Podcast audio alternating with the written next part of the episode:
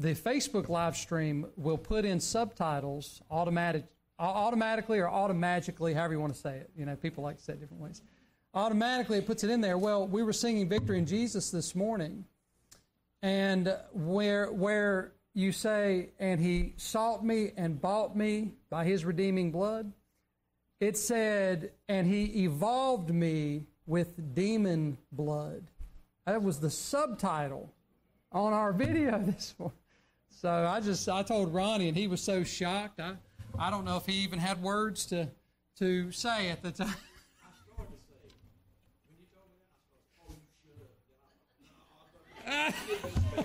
I was wondering what you were doing with that. I, I, yeah, yeah. I'll tell you that was something else. Um, I couldn't believe it when I saw it, and that was the first thing that popped up uh, in our feed was that part of the video with that subtitle. And there it was. He evolved me with demon blood. Pretty wild. So you got to be careful with that stuff.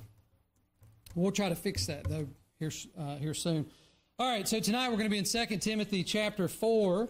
And uh, what we're doing is we are continuing our message from last week because we're in a three part uh, series about fighting the good fight, and uh, we're talking about the inward fight, the outward fight, and the upward fight. The inward fight was where you have to get your salvation settled, and then you need to learn to submit your life to the Lord and sanctify Him in your heart and in your life.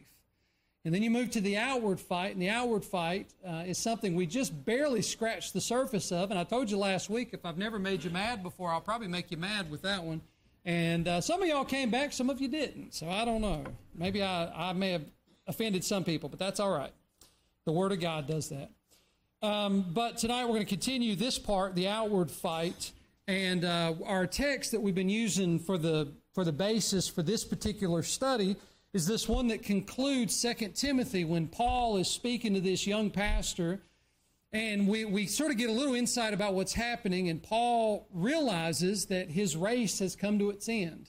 And so, if you will, uh, let's see, go ahead and stand to your feet tonight. I know we've read these passages before, but we're going to read through these again, and you can follow along with me as I read. And I'm going to pick up in verse 6 and make my way down here, uh, probably to verse 8. All right, verse 6. For I am now ready to be offered, and the time of my departure is at hand.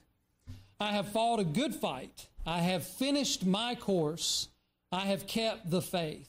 Henceforth, there is laid up for me a crown of righteousness, which the Lord, the righteous judge, shall give me at that day, and not to me only, but unto all them also that love his appearing.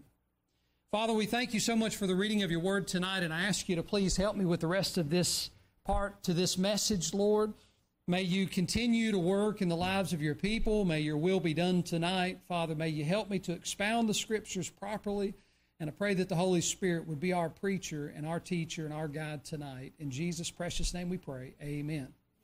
Amen. So you see in the passages there, Paul, he speaks about how he fought a good fight. He finished his course. He kept the faith. And then he said there's this crown laid up for him, crown of righteousness. And then he says, But also that crown of righteousness is not only to me, but it's unto all them also that love his appearing. See, all believers can be blessed by the fact that Christ is on his way and we can be busy about his work and know without a shadow of a doubt that, that Christ will reward those who are faithfully serving him, those who are active or, or busy about the work of the Lord Jesus Christ. And so what we did was we were looking into how this uh, idea of Paul saying, I fought a good fight, and he finished his course, and covering this, um, this topic about how do we fight a good fight? Well, we fight it inwardly. You've got to get those things settled. You're not even in the race until you get your salvation nailed down. For by grace are we saved through faith, and you've got to know that you're saved. You know, John the Apostle said, these things have I written unto you that believe on the name of the Son of God, that you might know that you have eternal life and that you might believe on the name of the Son of God. The Bible is here for our benefit. I was talking to a man here recently, and he was, uh, we were talking about um, the number of professions in the area and how often you don't see fruit in the lives of those who profess faith. But I told him, I said, you know, I believe that if a person who makes a profession of faith will get into a good Bible preaching, teaching church, and that they will begin to learn the Word of God, eventually the Word of God will help to prove whether or not they are truly saved. And that's what it's there for. It's a living book, it's, it's energized by the Holy Spirit. And through the Word of God, we know whether or not we are right with the Lord, whether or not we are saved. So get your salvation settled. Then after that, what do you do once you're saved? You've got to learn to submit yourself to the Lord. Present your body as a living sacrifice, holy and acceptable unto God, which is your reasonable service. Start presenting yourself before the Lord and be submitted to His will. God's will is wonderful, God's will is perfect. Many times people won't submit to God's will because they think they're going to miss out on something. But that's not true. You actually get so much more when you're submitted to God's will than you would if you were rebelling against His will. And then the last one we talked about uh, was the importance of sanctifying the Lord in your heart and in your life. Make Jesus Christ and God Almighty, our Heavenly Father, absolutely special in your life. And if you don't do that, you'll never live for God and you'll never run the race like you're supposed to. You'll just be standing on the track, basically running in circles and spinning around, and you'll never get down to that finish line and finish your course and um, fight the good fight. Now, the outward fight has a little bit more to do with the things that we seem to interact with on a regular basis in our lives. And um, this one is more about uh, it, it is the race. The outward fight, the inward fight is when you enter the race, the outward fight is the race. And we know that when it comes to the end of our lives, that we'll all stand in, in account to give account of that which what we or that what which what we've done. Get my words out there. Bless you, whoever that was that sneezed. Um, to give account of what we've done with what we've been given. And we've been given so much the precious blood of the Lord Jesus Christ. We've been given the indwelling power of the Holy Spirit. That's the omnipotent God in us. We've been given the precious Word of God. We've been given the establishment of the local church. We've been given so much, and we'll stand an account for those things. Now, last week we talked about the appearance of the believer. This is just one of four areas when it comes to our outward fight. This is not exhaustive. There are many areas. You could probably find some more here, but I think these four kind of sum up the majority of what we're dealing with in this fight to honor and glorify God. And with the, with the outward fight, we started with the appearance of the believer. Does it matter what I look like? Meaning, not whether or not I'm uh, one skin color or the other, or whether or not I have uh, uh, that I'm a little taller or a little shorter or whatever it is. No, I'm saying the way that I dress, the way that I carry myself, uh, the way that others from a distance, when they don't know my profession, what they sort of surmise from just observing me, does it matter? And I would say absolutely it matters. And I believe God says it matters. And the thing is, somewhere along the way in history, there were really two sides. The pendulum, it seems to have swung both ways to the extremes. You have one extreme that is so Pharisaical that they've created a lot of uh, rules without a lot of reason. Don't do this, don't do that, don't do this, don't do that. Let me give you a checklist of every little thing that you need to do, otherwise, you're not saved. That's not right. That's too Pharisaical. Then the pendulum swings the other way, and people say, Oh, it doesn't matter at all what I do. God knows my heart, and I'm perfect, and I can do anything I want to do. Dress how I want to dress, doesn't matter what the Bible says. Put what I want to put in my body and on my body, doesn't matter what the Bible says. And there's lawlessness on this side. So there's legalism on this side, there's lawlessness on this side. We got to find a way to get back to just that middle ground, that moderation based on the principles of Scripture. And so from the Bible, we saw where the appearance of the believer does matter. And a few things we talked about. Number one, God has a standard that is very different than our standard. We see it in the Garden of Eden, Genesis chapter 3. Adam and Eve clothed themselves in fig leaves to cover their private parts. God comes along, He clothes them in coats of animal skin from the neck to the knee. And it was referred to as a tunic, is what we would think of it as. And then later, God established the boundaries for nakedness. In Exodus chapter 28, it's just one passage of many, but in that passage, he identifies that nakedness is from the thigh to the loins. The thigh we can all relate to. We understand where that is. The loins can be a little confusing sometimes. The word has a definition which we would better understand, which is girdle. Most of us understand what a girdle is. Ladies used to wear them a lot. You know, they wear them around here to tighten things in. Well, believe it or not, some uh, prophets in the past would wear something like a girdle, and it was a type of clothing that would tell the world, I am a prophet of God. Elijah wore one. I believe John the Baptist wore one. And it covered the torso area. And what it tells us is that nakedness is the same as in Exodus 28 as it was in Genesis chapter 3. It's those areas from the neck down to the knee. God established the standard and He identified the boundaries of where nakedness is. Okay? Then we talked about some other things here. We talked about how a Christian should dress with modesty in mind. We got that out of 1 Timothy chapter 2. And we were talking about how the word modesty does not necessarily mean what we think of today modesty being a long dress and uh, maybe loose fitting clothes. The word modesty means to be well arranged. And the idea is that nothing on my body is highlighted. Uh, sometimes ladies like to highlight their legs by wearing something that exposes that. Or maybe a lady likes to highlight her chest by wearing something lower that brings attention to that. Or maybe men do. I've seen men that would unbutton their shirts down so many buttons so their hair pops out of the top of their shirt. Blake, don't you do that, okay? And then you've got men that will get skinny jeans on and they tighten it up real good and tight, you know, so everything's showing.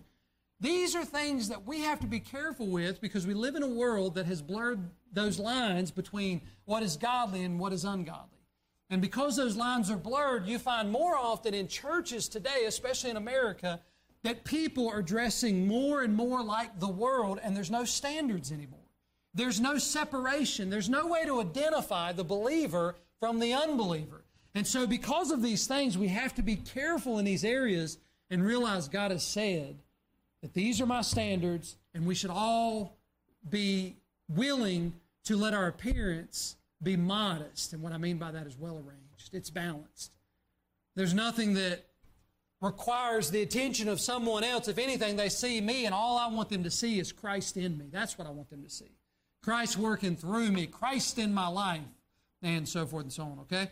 So now let's move to our our second point. I know you say, wait, I thought he had about five points there. No, we're just on the second main point. So we're moving from the appearance of the believer and this is again the outward fight, to an area that I believe all of us are touched by in some way, which would be the amusement for the believer, the amusement, entertainment. Those things that we give our attention and time to. How many here want, like to watch TV a little bit? Come on now. Oh, really? I got some over here. You don't, you don't not raising your hand or you're nodding? Not okay. Good. Blake, you don't like TV? No, you just counting your chest hairs. I'm picking. I gotta quit picking on him. He's gonna get mad at me. He's gonna get mad at me. Okay. Amusement for the believers. Um, turn with me back to Psalm chapter 101, verse 3. Psalm 101, verse 3. Psalm 101, verse 3. the first thing we have to come to terms with and realize when it comes to amusement is that everything affects us in some way or another. Everything does. We, we happen to be very influential with what we hear, with what we see. That's why if you took someone who saw some horrible, tragic event, I've heard tell of people seeing car crashes and not to be too extreme or grotesque, but to see the person in the car be decapitated, and that scene never, never left them. Like just the fact that they saw it, it affected them for years to come. We know that things influence us. They affect our mind, they affect our heart, they affect the way that we live and, and act, and so forth and so on. And so that's why the Bible has some things to say about that. And if you will, look at Psalm 101 a psalm of David here. He says, um, let's just look at verse 2. He says, I will behave myself wisely in a perfect way. Well, what's the perfect way? Well, that's God's way. So he's going to he's going to mimic God's way. I will behave myself wisely in a perfect way. Oh, when wilt thou come unto me? I will walk within my house with a perfect heart. Again, he's talking about being sincere with God. Watch verse 3. I will set no wicked thing before mine eyes. I hate the work of them that turn aside. It shall not cleave to me. He says, The wickedness, I'm not going to set it before my eyes. I'm not. Go- I'm actually going to hate it, meaning he's going to disdain it. He's going to try to avoid being around it because he doesn't want it to cleave to him. He doesn't want it to stick to him. And that's exactly what happens when we give ourselves to entertainment that is wicked in some form or another. Often, what happens is it starts to come in through the eye gate or the ear gate, and it cleaves to us and it sticks to us, and eventually it affects us. David's life was marked by victories, but it was also it was also marked by failures. Pride and humility were two things that it seemed like David teeter-tottered back and forth with at times in his life. Here in Psalm 103, he says, I'll behave wisely, I'll set no wicked thing before mine eyes. And I believe it's because he, he understood this that outward stimuli will stimulate an inner response in some form or another.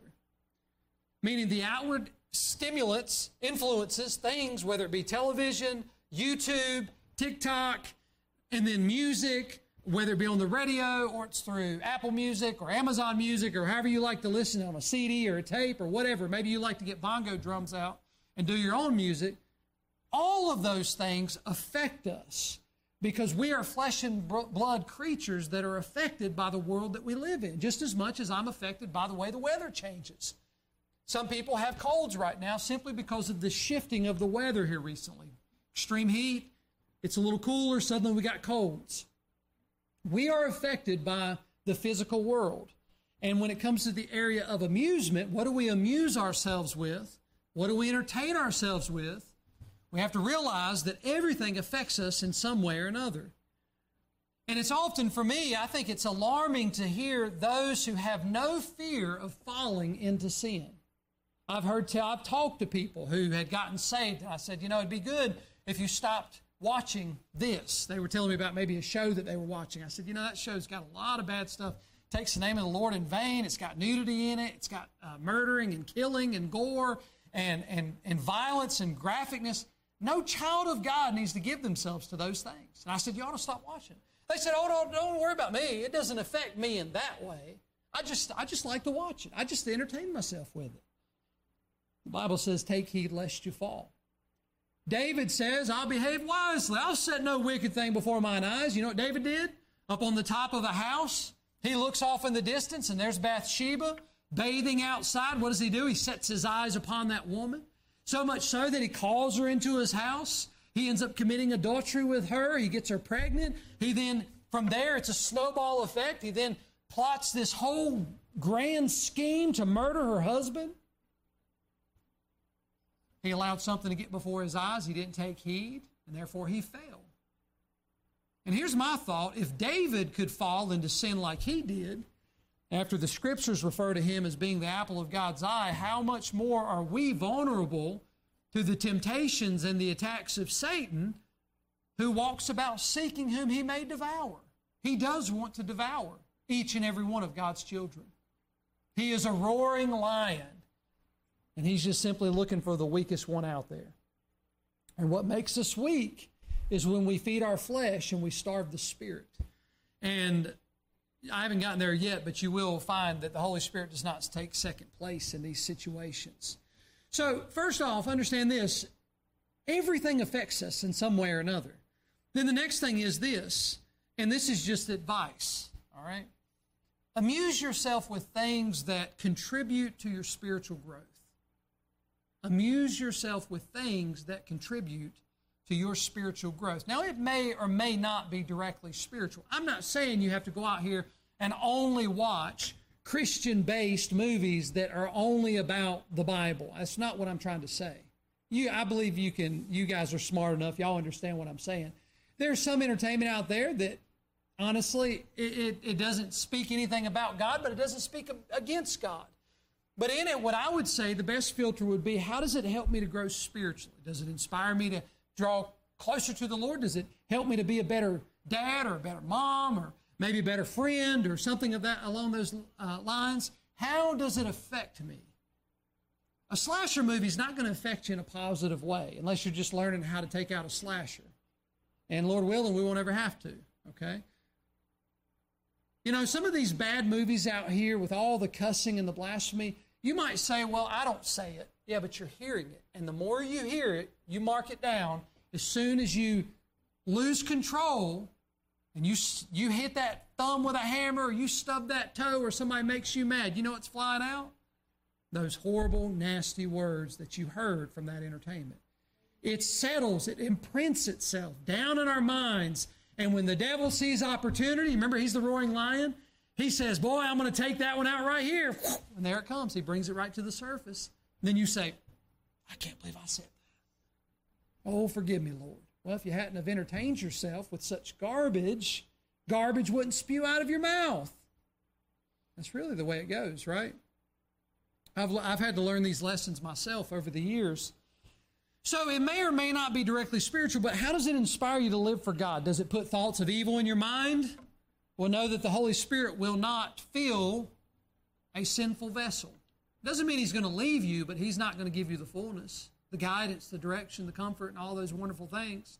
If we quench Him, that's bad. But if we grieve Him, oh, that's a, that's a great sin as well. And the way we grieve the Holy Spirit is when we live in perpetual, continuous sin and we refuse to acknowledge what God has said about what is holy and what is unholy. And I promise you, you, you pursue holiness and you'll find a world out there that you've never seen before.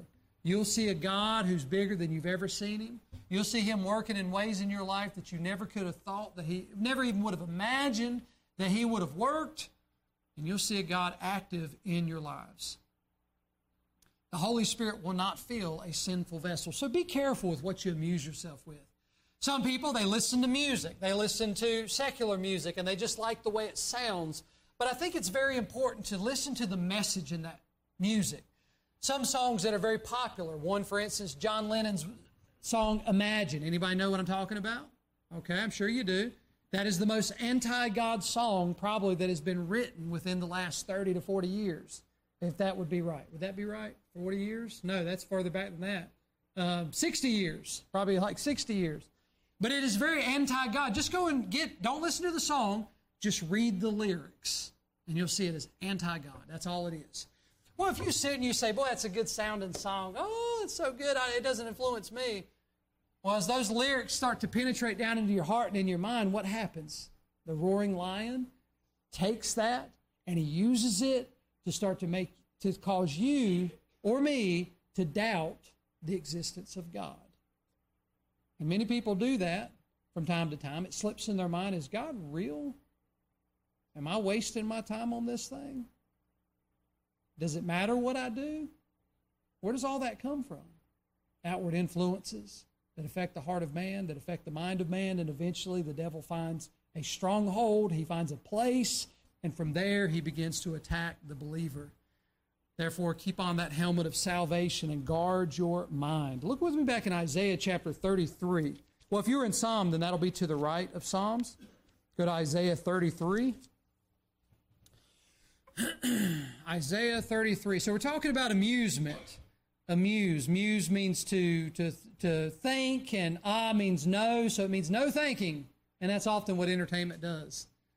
It doesn't require any thinking. Watching the game, watching the movie, listening to the music. Uh, we don't have to think much about that.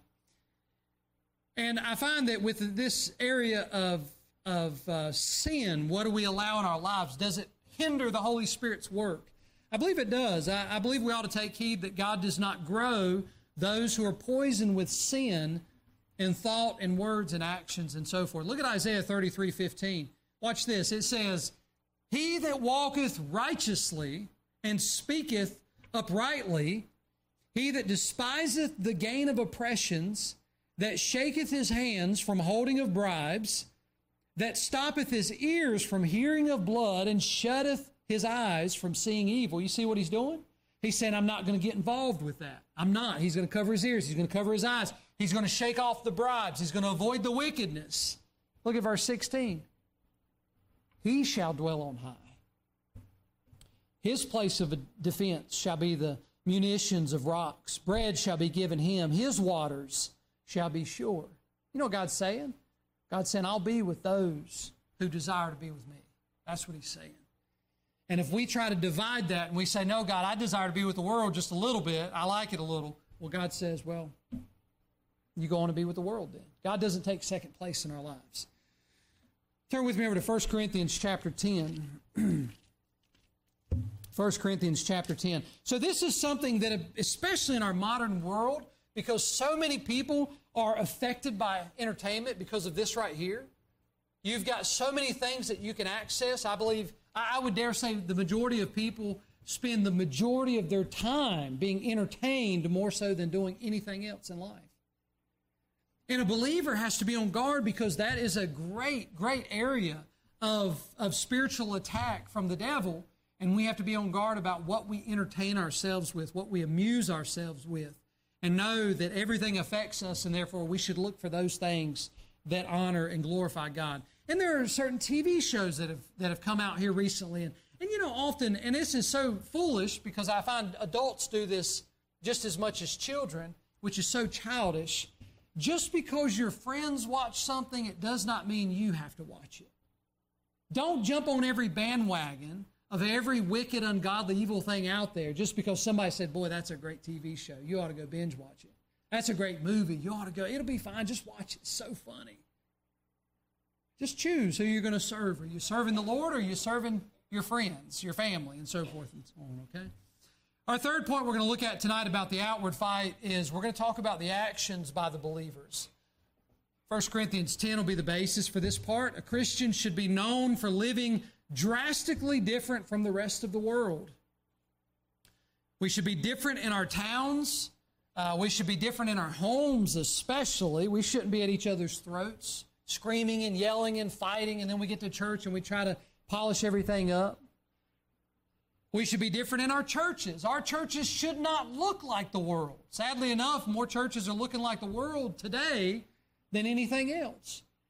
And the, the effort within the church is that we bring the world into the church. We shouldn't do that. We should be different.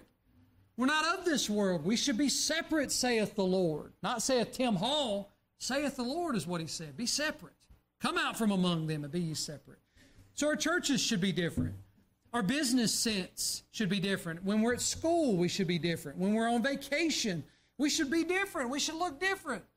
Just because I go to the beach, it doesn't need to mean that I need to throw on a Speedo or a bikini. See, that doesn't matter. What matters is who am I serving? Am I serving God? Well, God set some standards up. Am I serving myself? Well, then go on with lawlessness then. Christians are not to be like the world. The fight, the good fight, is something that we are all in the midst of. And we have all these outward battles with the flesh, and therefore we should learn to show forth godly actions. The first one, I believe that would help us, and we find this in verses 21 and 22 of 1 Corinthians chapter 10. Let's look at that together. He says this You cannot drink the cup of the Lord and the cup of devils. You cannot be partakers of the Lord's table and of the table of devils. Do we provoke the Lord to jealousy? Are we stronger than He? Now, you notice in verse 21 what Paul says. Paul says, You cannot do both. You can't drink from the cup of the Lord and drink from the cup of the devils. He says you can't sit at the Lord's table and expect to sit at the devil's table too. You've got to pick somewhere to be. The devil's okay with compromise, God's not. So, the number one thing I believe when it comes to the actions by the believer that we ought to start with is this stop being a hypocrite. Stop being a hypocrite. You know what a hypocrite is? It's someone who puts a mask on, someone who pretends to be something when they're actually being something else. There's too many hypocrites in the church today, too many people who are not sold out for God, and therefore the power of God is quenched. They're not doing anything for the Lord. The churches are dying, and people are falling away, and it's because of the, the, the leaven that is spreading across Christianity or has spread already, and it's leavened the whole lump. It's poisoned it. We got to stop being hypocrites. Stop pretending. Stop letting peer pressure decide what we're going to do. Just choose you this day whom you'll serve and don't look back. Put your hand to the plow and keep your eyes on the author and the finisher of our faith, the captain of our salvation, the Lord Jesus. Jesus said, if you put your hand to the plow and you look it back, you're not fit for the kingdom. That word fit means useful. He says, I can't use you when you constantly look back. When you're constantly looking back and you're, you're trying to figure out what, what you missed out on, he says, I can't use you. But if you'll set your eyes on the Lord, now he can use you. He can use you to plow those fields of men and women's souls and to do the work of God. So the first thing there, stop being a hypocrite. Second thing, learn to contribute to the kingdom of God. Learn to contribute to the kingdom of God. Look back with me again at verse 21. You cannot drink the cup of the Lord and the cup of devils. You cannot be partakers of the Lord's table and of the table of devils. Do we provoke the Lord to jealousy? Are we stronger than he? Verse 23 All things are lawful for me, but all things are not expedient. All things are lawful for me, but all things edify not. Let, let no man seek his own, but every man another's wealth. Verses 23 and 24, we, I was in, a, I did a message on this on a Wednesday night a few weeks ago. And you'll probably remember in verse 23, the word expedient has this idea of me contributing something. What are you contributing to the kingdom of God? What are you contributing to God's work? And as a believer, if we're to fight the outward fight and finish our course and fight a good fight, we have to start contributing to the kingdom of God. Put others before ourselves in order to contribute to the kingdom of God. Look for opportunities to show the love of Christ to others and to share the gospel in order to contribute to the kingdom of God. What am I doing to contribute to the kingdom of God? This should affect my actions on a regular basis. And then the third thing I'll share with you is this let all things be done for the glory of God. Let all things be done for the glory of God. That would take us all the way to the end of the chapter. I don't think we'll have time to read it all. So let me take you to, you can go back and read this if you'd like, but just go to verse 31. Whether therefore you eat or drink or whatsoever you do, do all to the glory of God. You're, you're um, riding down the road, somebody makes you mad. They go real slow in front of you, or, uh, you know, and you, they won't let you get around them, or they do something even worse. They pull out in front of you. They go really slow, and then they end up turning into the place they want to go to. And you know that that just gets you hot under the collar. Instead of letting all those words fly out that you heard on that television show, why not think about how you could contribute to the kingdom of God in that situation? Think about how God could be glorified in that situation. Learn to control your temper, learn to control your flesh. Don't let yourself swell up with rage, but settle down and say, God, would you please bless that person today? Pour out some special blessings on them.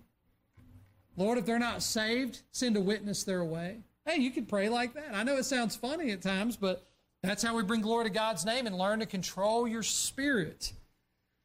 Think before you act. Is this going to be sinful? Most time we're so impulsive, we just blah, and you know, we're just attacking things. Instead, think, is this going to be sinful? Could this be perceived as sinful? There's another way to think about it. Uh, maybe it's through my appearance or what I'm doing or saying or uh, whatever it might be. Could it be perceived as being sinful?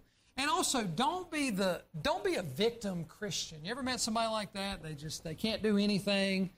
They just need to be. Uh, they need to mind. Everybody just needs to mind their own business. Don't mess with me. I'll do what I want to do. I'll act how I want to act. Sometimes people are just the victim. They're always playing the victim. I tell you, we live in a world full of victims. Everybody's got something that weighs on them. Well, the truth is, we all do. Everybody's got a past. Everybody's got a life. We live in the, the, the, same horrible world that we live in. It's blessed with God's beautiful creation, but it's a fallen world. It'll never be perfect. And therefore, don't be the victim all the time, okay? It's not, some people would say it's not my problem to do all that, or my heart is right, don't judge me. Well, again, um, don't be the victim. Think of Christ above yourself, and God will be glorified in that and within reason live in such a way to not tempt others to sin, that some may be saved through your faithful witness. That's what the scriptures would say. Others would see our good works and glorify our Father which is in heaven. Remember how Jesus said that in Matthew chapter 5? He said, Let your light so shine among men that they might see your good works and that they would glorify our Father which is in heaven. That's what people see. They see you. I wish they could see Jesus instead of me, but they can't right now. They see you. They see how you live. They see how I live. They see how you talk. They see how I talk. They see whether or not we're sincere in our dealings or we're hypocrites. They, they hear the language we use. They understand the things we're involved with. And the way they see Christ is they see Christ through us. Can they see Jesus through you? If your actions are right, they should, because that's your outward fight. The very last thing I want to show you here in the last few minutes of the service is in Ephesians chapter 4. and in Ephesians chapter 4, this one talks about our attitude. Our attitude. Um, some people can have a pretty bad attitude about things. And so you might ask the question what do I mean by attitude? Uh, attitude is defined as a settled way of thinking or feeling about someone or something, typically one that is reflected in a person's behavior. A posture of the body supposed to imply some mental state. Did you get all that? It's basically how someone behaves or reacts. That is their attitude. And it's based on what's going on on the inside. Well, the attitude of a believer should be something that glorifies Christ. And that is a part of the outward battle. Attitude always speaks louder than words. We get onto our girls sometimes because they have a certain uh, way that they can talk. And it'll be, it'll be a certain attitude or a certain tone in their voice. And sure, they might say, yes, that's right, but instead of just, yes, that's right, it's more like, yeah, that's right. And you see how the attitude changes, right, Ronnie? You know what I'm saying? He talks like that probably sometimes too, every so often. Yeah, got to set people straight. So the attitude or the tone is very important because it affects what's coming out, and that happens all throughout our lives. And so in Ephesians chapter 4, these are the last few things I'm going to share with you tonight. If you will, look with me at verse 20. In this uh, section of this chapter, Ephesians chapter 4, verse 20, uh, we go through this putting on and putting off for the new man, the new, the new spiritual person, the one who's been born again and saved. And there's a new attitude that others should see in, a, in us simply because we are children of God. We've been born again. I want to start with that which we're supposed to put off. Now, look with me at verse 20, and we'll read down to verse 22, and we'll stop right there. Verse 20. But ye have not so learned Christ. Okay, so that means I'm learning something from Christ. When we were added to the family of God, there was something for us to learn from the Lord Jesus Christ. It wasn't only that He died for my sins. Boy, that's wonderful. I'm thankful I'm out of, he- I'm out of hell and I've got a home in heaven. But Christ was also a perfect example of what we were to be. In his attitude, he was a perfect example of what we are meant to be while we are on this earth. We are supposed to be Christ like. The word Christian, or the title Christian that we often use, just simply means those who follow Christ. And to follow Christ, that means I'm trying to be like he was. I'm going to act like he's, he was acting. I'm going to talk like him, do what he did, and so forth and so on. So, verse 20, but ye have not so learned Christ. Verse 21, if so be that ye have heard him and have been taught by him as the truth is in Jesus. So, there's some learning from Jesus. Now, look at verse 22. He says that you put off concerning the former conversation, the old man which is corrupt according to the deceitful lust. He says, put off the former you.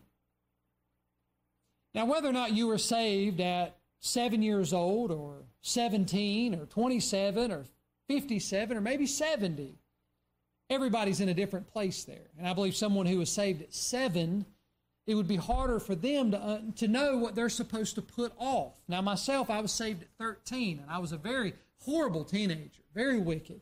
And I know of a lot of things that I did back then that I can easily say that was absolutely wrong. I need to put that off. And the, a great change took place in my life, but most of it took place not immediately after salvation, but it was when I began to be discipled through God's Word. That's when the effect took place more deeply in my life. God's Word changed me. But what the, what the passage is telling us is that I'm not to be like the old me. I'm not to live according to my old uh, responses, my old actions, my old attitude, my old desires. I'm not to do that. I'm not to have a sharp tongue and tear people down. I'm not to lie to people. I'm not to um, try to get in a fight and be contentious with people. Some people, their pride is so big, even after they're saved, if somebody just looks at them cross eyed, boy, they're ready to fight. There's no need for that for a Christian. We're to be humble and meek and lowly in every way possible and not look to fight with others uh, whenever we're given opportunity. The former you is to be put off, is what the verse says. Put off that former you, which is corrupt according to the deceitful lust. That was your heart that was deceitful and desperately wicked. And God delivered you from that. Put it off. The second thing he says is in verse 25. He says, Wherefore, putting away lying, he says, Put off lying. Stop lying. Don't be deceitful. Don't be underhanded. A child of God should never be underhanded and deceitful in any way. We should always be truthful and upfront with people. No matter what the outcome is, we should be straightforward with people simply because we're Christians. Look at verse 26. He says, Be ye angry and sin not. And then, if you were to look at verse 31, he says, Let all bitterness and wrath and anger and clamor and evil speaking be put away from you. The idea is he's telling us we shouldn't be angry all the time. Some people, they sit around, they stew over everything. They're just mad about just just just to be mad. They're mad because they're mad. They just can't get over the anger. The child of God should be happy, filled with joy. The Holy Spirit gives you that. For you to be able to know what the outcome of all things will be because of the faithfulness of God, you should be filled with joy, not anger. And then verse 27 says, Neither give place to the devil. Now, this one you ought to listen to. If we're to put off the old man, that means we're putting off we're putting off the opportunities that the devil has in our lives. We've covered some areas, appearance and amusement, all that. Did you know every single one of those areas of our lives, when we are rebellious against what God has given us and we live according to our own will, that we are making place for the devil in our lives? We're giving him a place and we're saying, devil, I, or you, we don't say it openly, but basically we're saying, devil, here's you a comfy little place of sin in my life so that you'll have a stronghold and you can work from there. See, instead, God called us to be separated from this world, to be holy because He's holy. And it wasn't just so God could say, Look at all my beautiful, holy children. It was because He knew that when we pursue holiness, we're no longer giving place to the devil. And therefore, it weakens the devil's effect in our lives to cause us to sin against the Almighty Creator. So don't give place to the devil, whether it be through entertainment or music or whatever it might be. Just don't give place to the devil. Verse 28 says, Let him that stole steal no more. Put off the old deeds of stealing. There should be no stealing in the, child, in, in, in the life of a child of God. You say, What do you mean? I don't steal anything. Depends on how you define stealing. Some people can cheat on their taxes. Some people can go on the internet, download things they shouldn't download that they know good and well are illegal. Oh, it's fine. It was just there. Have some integrity as, as a Christian. He says, put off stealing. Don't steal. Be honest. Otherwise, you're giving place to the devil if you continue down that path. Verse 29 Let no corrupt communication proceed out of your mouth. Put off the corrupt communication. Verse 30 And grieve not the Holy Spirit of God, whereby ye are sealed until the day of redemption. Put off grieving the Holy Spirit. Don't let, don't let yourself be guilty of that any longer. Don't grieve the Holy Spirit by way of sin. That's what grieves Him. See, the Holy Spirit has been given to us and to the world to reprove the world of sin. And therefore, if I welcome sin into my life and I entertain myself with it, after I've put my faith and trust in Christ and, and I am sealed till the day of redemption, that grieves the Holy Spirit. Because his whole work is to testify of the work of the Lord Jesus Christ. And how can he testify of Jesus through a vessel that is guilty of living in open sin? It grieves him. Put off grieving the Holy Spirit. And then in verse 31, we find put off all bitterness, wrath, anger, clamor, and evil speaking. These are the things to put off. And if you want to have a good fight and, and fight a good fight concerning this outward area of our lives, learn to put these things off. But you know, just as much as when you when, when you're trying to deal with a bad habit, you know, they say it's often a good thing to replace it with a better habit. The putting off, there's some putting on mentioned here as well. Look back at verse 24. If you're going to put off the old man, well, what do you put on? You can't stand there with nothing. Look at verse 24. He says that you put on the new man. The new man, which after God is created in righteousness and true holiness. You know who the new man is? It's the Lord Jesus Christ. He's saying, put off the old sin nature and put on the Lord Jesus Christ. Jesus would have said this similar thing in John 15 when he said, I'm the true vine. He says, You're the branches, you abide in me, and I'll abide in you. He's saying, Put on me. Put on righteousness and put on true holiness. Put on the new man. Verse 25, we know he said, Put off lying. So what do I put on? I put on truth. Speak in truth. In verse 28, he tells us, Let him that steals steal no more. So he says, Put off stealing. But what do I put on? He says, Look, but rather let him labor, working with his hands the thing which is good, that he may have to give to him that needeth. God's children should be hard workers. We should be out there doing what we can, staying busy, stay active. Don't be lazy. Don't be a sluggard. Get out there and do something for God. Be busy about it. Be active. Don't steal. Work. Work with your hands. That's what glorifies God. Verse 29 let no corrupt communication proceed out, but look, but that which is good to the use of edifying, that it may minister grace unto the hearers. You put off the bad communication or the corrupt, you put on the good communication. Look to edify people, build them up. Look to uh, speak words that would minister grace unto those who hear your words. Be a blessing to people. Verse 32, he says, And be ye kind one to another. Be kind. Put that on. Kindness. Tenderhearted. He says, Forgiving one another, even as God for Christ's sake hath forgiven you. People today ha- seem to have a, a struggle. Christians often have a struggle with forgiveness and it's hard for them to forgive people. And they don't realize that when bitterness is left in a heart, or forgiveness or unforgiveness is left in a heart, it grieves the Holy Spirit and it limits our spiritual growth and what we can do for the Lord. And so here, Paul says very plainly, forgive one another. Why should I forgive other people for what they've done for, to me?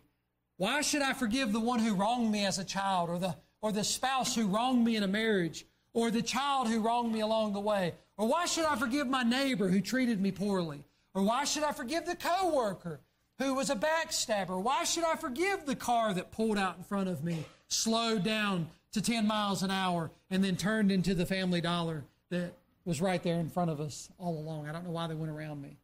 Why should I forgive them? He says, even as God for Christ's sake hath forgiven you.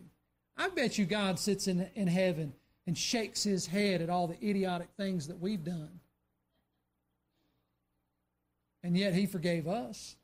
He says, You, goodness gracious, why in the world did you do that? And he's shaking his head and he's thinking, Boy, I could just. He said, But I won't. I'll forgive him. No, I'm sure God didn't even think that. He's too merciful for that. But for even as God for Christ's sake hath forgiven you, that's why we should forgive others. Simply because we have absolute forgiveness through the Lord Jesus Christ. These four areas of life will help you to fight the good fight concerning the outward fight. They'll help you to finish your course. And in these areas of appearance, amusement, actions, and attitudes, if you master these four areas, all others are going to begin to fall right in place. And so I encourage you, Christian, fight the good fight, finish your course, and strive to keep the faith because so many are, are not doing it anymore. And I believe God's still today calling us to do the same things that He called us to do a long time ago. And so just because the world changes its ways, believers should not change. Don't get off course. Let Christ be the captain of the ship of your life And to God be the glory. Let's pray tonight. Father, we love you and thank you for this time together. And Lord, I thank you for the message tonight. Lord, what a what a challenge we have before us. Lord, I know I've I've uh, been fighting this outward fight for some time, and uh, it's been str- uh, hard struggle at times. But Lord, there's there's also been some easy things to deal with, and I believe everyone tonight, as they um, look to fight this fight in the proper way, I believe they'll have some struggles. I, I know they will. Lord, would you please be gracious enough to help each one of us to get the victory completely? Lord, in the times we're in the valley, I pray you'd provide comfort and grace. And Lord, I pray when we get on the mountaintop, you'd keep us humble enough not to swell up with pride. And Lord, just help us to fight the good fight, to finish our course, and to keep the faith to the glory of the Lord Jesus Christ. And Father, if tonight there's one here who's lost, I pray that they would seek out me or someone else to know from the scriptures how they can be saved. And Lord, for my brothers and sisters in Christ tonight, I just pray that you'd be gracious enough to forgive, to cleanse, and to continue to help us as we move forward in our faith. In Jesus' name we pray. Amen. Amen.